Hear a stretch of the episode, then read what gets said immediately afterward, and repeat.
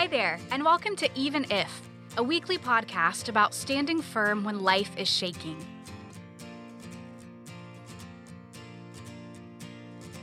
I'm your host, Kelly Strife. Strife rhymes with wife. And together, we're finding the courage to approach uncertain and unwanted seasons of life through a posture of faith that stands firm and declares, even if he doesn't, he is still good. I've been thinking a lot about God's presence in our pain lately. It's a phrase I use a lot. It's my go to prayer when people are suffering. God, be so present in their pain. Be close to them in this season. Comfort them with your presence. Be near. The interesting thing is that not everyone wants the same type of presence in their grief. And I think that impacts how people perceive that prayer. What kind of presence am I asking for? What kind of presence can we expect from God? Most of us want whatever presence will lessen our pain, and sometimes God's presence does that, but other times his presence manifests as protection, as guidance, as sleep, as peace, as redemption, as healing, as endurance, as refining, as joy. And I'm not sure we always recognize his presence in those ways, or if we do, sometimes we're so focused on looking for what we want that we miss the manifestation that is most what we need. We already know how awkward it is for people to be present in our pain. That's really clear as we try to navigate grief with each other. Being present in people's pain is awkward and uncomfortable and humbling. And oftentimes we get it wrong far more than we get it right. When Imogen died, people didn't have any idea what to do. I wouldn't have known what to do either. They wanted to help, they wanted to communicate how much they cared, they wanted to bring some kind of relief, but no one really knows what to do when people are hurting and grieving and sad. So, a friend of ours started this meal train because that's what you do.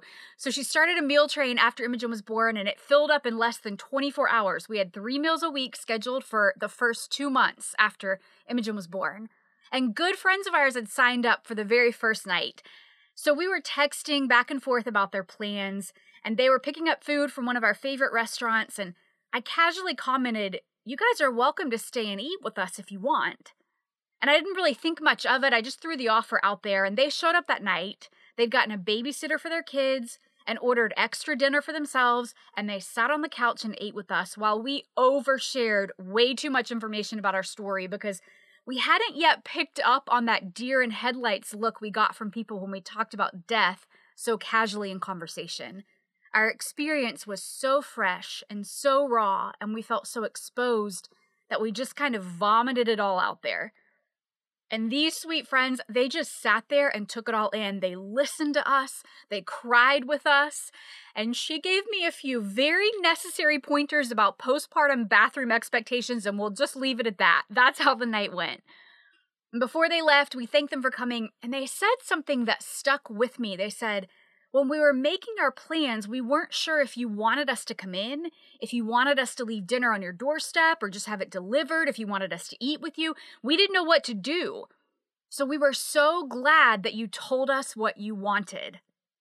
They were happy to sit there and eat out of plastic bowls and listen to us and cry with us and hold space for us. They just didn't know how we wanted them to be present until I told them.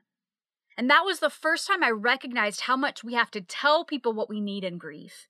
Most people genuinely want to help. They want to be present. They want to say the right things and avoid saying the wrong things.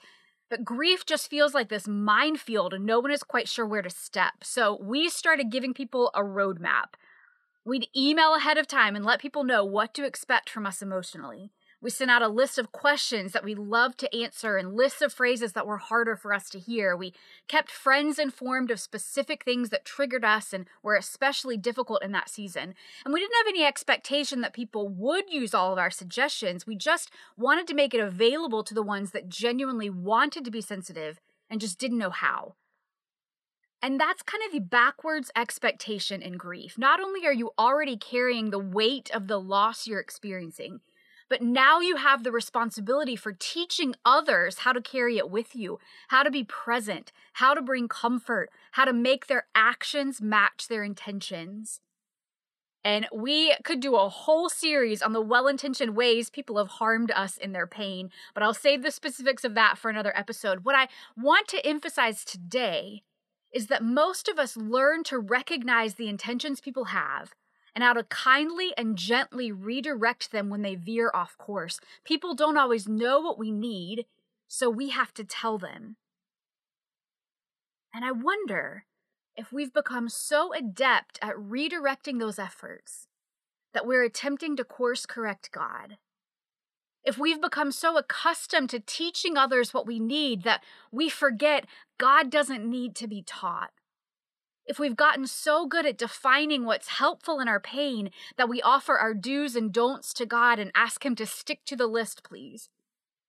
Are we actually seeking His presence? Or are we defining the terms of engagement and asking Him to play along?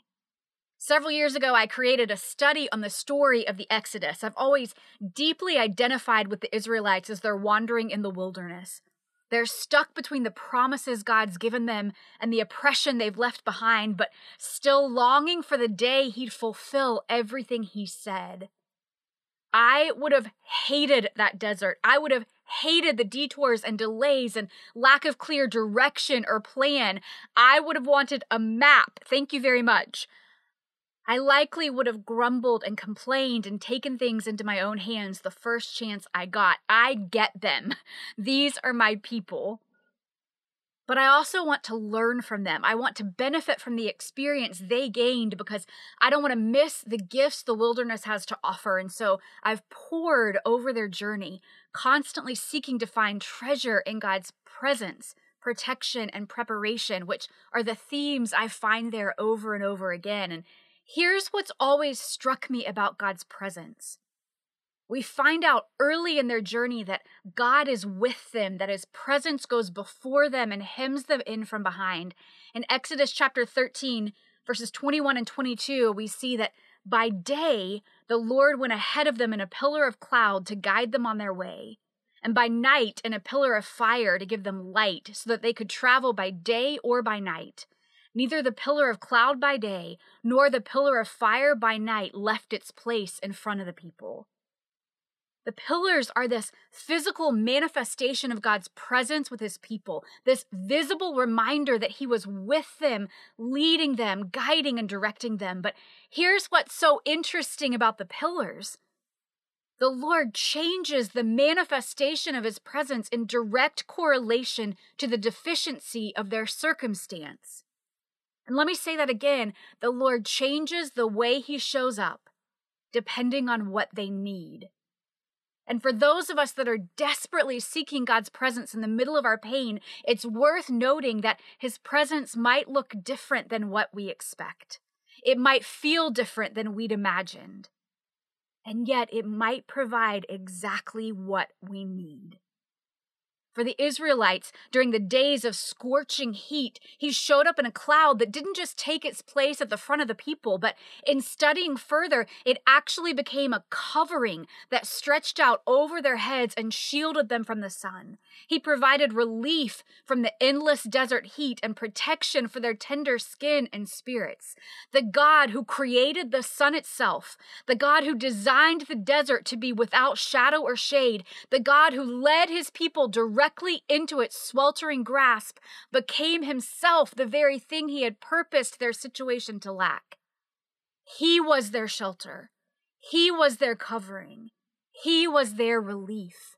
And in the darkest night, he became a pillar of fire. His light allowed them to move in the most unexpected moments.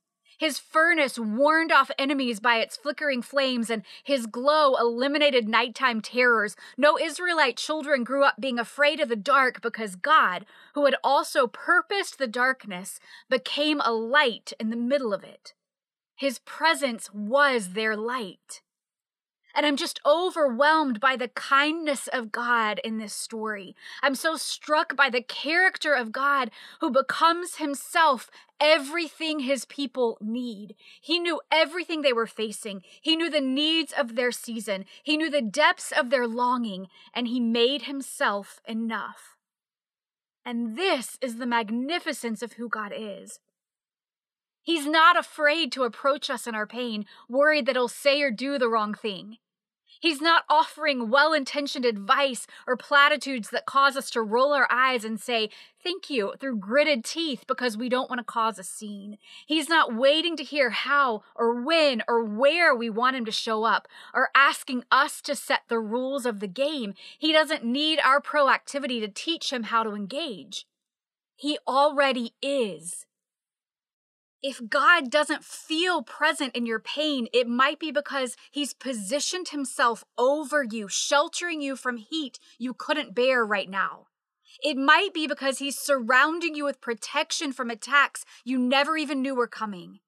And it might be because He's battling on your behalf for the victory you're going to see down the road.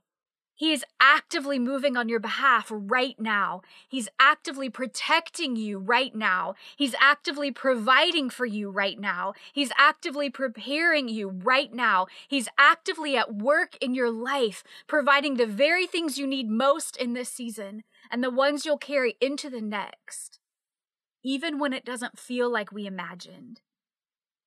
So, when I ask for God's presence in my life and in yours, expecting Him to simply relieve our pain is asking far too much and far too little. God's presence in your life, while holy and helpful and healing, will never take away the full weight of the pain we feel in our loss. God's presence will never replace your child's. It will never replace Imogen's. It will never replace your husband's or your friends. It will never replace the presence of the people we love and long for and wish were with us here on earth. It wasn't designed to make us less human in our sadness. And if we're asking God to immediately and absolutely remove our hurt, we're asking far too much. We can receive the comfort of knowing that God is near, even while we carry the ache of the one who is not. But if all we're expecting is for God to take our pain away, to give us answers or explanations or keys, we're looking for far too little. Our pain, while all consuming right now, is not the litmus test for whether or not God is near. God doesn't just want to ease our pain, he wants us to identify with Him in it. He wants to guard our hearts and our minds from unhelpful thoughts. He wants to give us peace that allows us to sleep at night. He wants to show us how He feels about us. He wants to lead us to the next step in our journey. He wants to come behind us, protecting us from harm that we might never have even known was there. And wherever we go, however we get there, He wants to go there with us. He's patient as he waits for us to engage with him. I know for some of us it takes a little while, and he's good with that.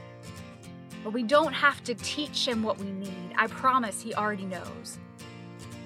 And the more we sit with him, the more we'll find all of it in his presence, exactly what we need in this season, at this time, for this moment. It means so much to me that you would listen to the Even If podcast and my hope is that this episode provides you enough strength to continue standing firm when life is shaking. If this has inspired you in any way, you can always leave a rating or review. It's one way you can let me know you're listening. Or feel free to share this with a friend, share it on social media. It's another way I get to know if my words are landing. I'll see you back here next week for a new episode of Even If.